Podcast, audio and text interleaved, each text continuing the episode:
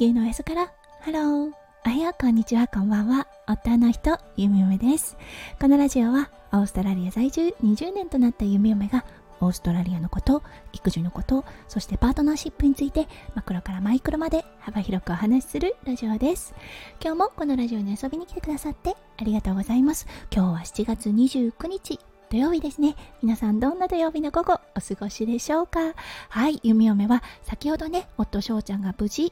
うん、あのオーストラリアに到着したというメッセージをもらいました。空港からねセントラルコーストまでは電車で1時間半ぐらいの、はい、旅になります。弓嫁は最寄り駅まで迎えに行く予定となっています。はい今日でねワンオペが終了ということでそう日常が戻ってくるなといったような感覚があります。はい、それでは最初のコーナー、ネイティブってどう話す？今日の Aussie Englishュ。今日のワードは Welcome Home です。はい、この Welcome Home これはお帰りといったような意味があります。うん、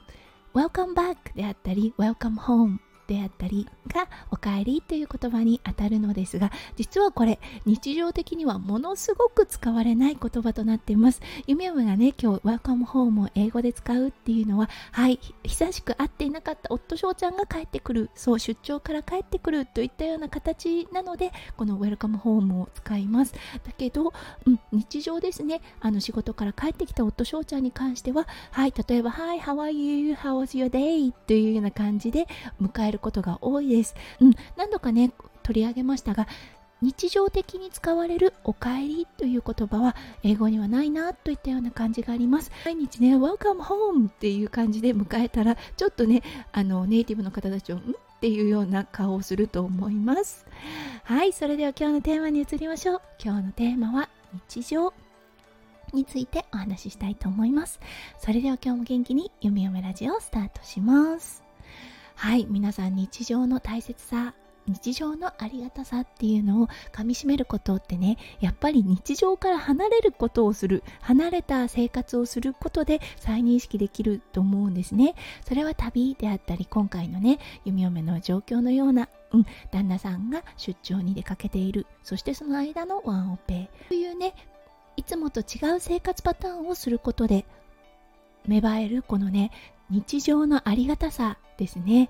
今回のねワンオペうんあのとても落ち着いた日々を過ごすことはできました。ただね大きくやはりねあの体に出たなって思ったのはやっぱり食生活がねどうしても子供味になる。はいあのケチャップ味だったりとかトマト味。はいそしてねハンバーグであったり。うんあの子供が好きなメニューってありますね。それが中心となってくるので弓嫁的にはねそうあのご飯が食べたい納豆が食べたい野菜炒めが食べたいといったような感覚になりました。ただね野菜炒めだと息子くんがあまり食べてくれない、うん、なので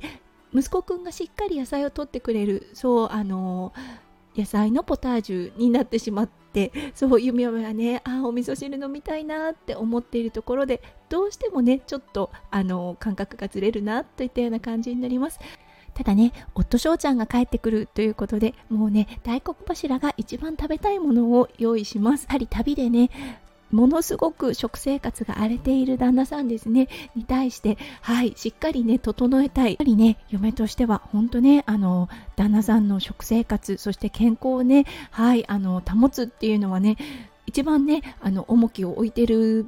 場所となっているので、今日からね、翔ちゃんがニュートラル、そう、日常に戻れる食生活をしたいと思っています。はい、なので、日本食、やはりね、あのー、日本人が古来食べていたものに戻ります。これはね、弓嫁にとってもとてもありがたいことだなと思っています。はい、そしてね、やはり家に一本の芯が戻ってくる、そう、大黒柱が戻ってくるっていうことは、ものすごくね、心の安定にもつながります。そう、やはりね、弓嫁だけでは息子くんに対してもあの必要なケアっていうのができないなって思ったんですね。そう本当ねたった10日間とはなりますがやはり夫翔ちゃんの存在というものがものすごくねものすごく大きいんだなっていうことを改めて感じた日々となりました。はいということで今日はねちょっと早い配信とはなりましたがそう夫翔ちゃんが戻ってくる。そしてね弓嫁の日常も戻ってくるというような配信をさせていただきました。そう皆さんの日常もすごいね奇跡の連続なんだろうなって思っています。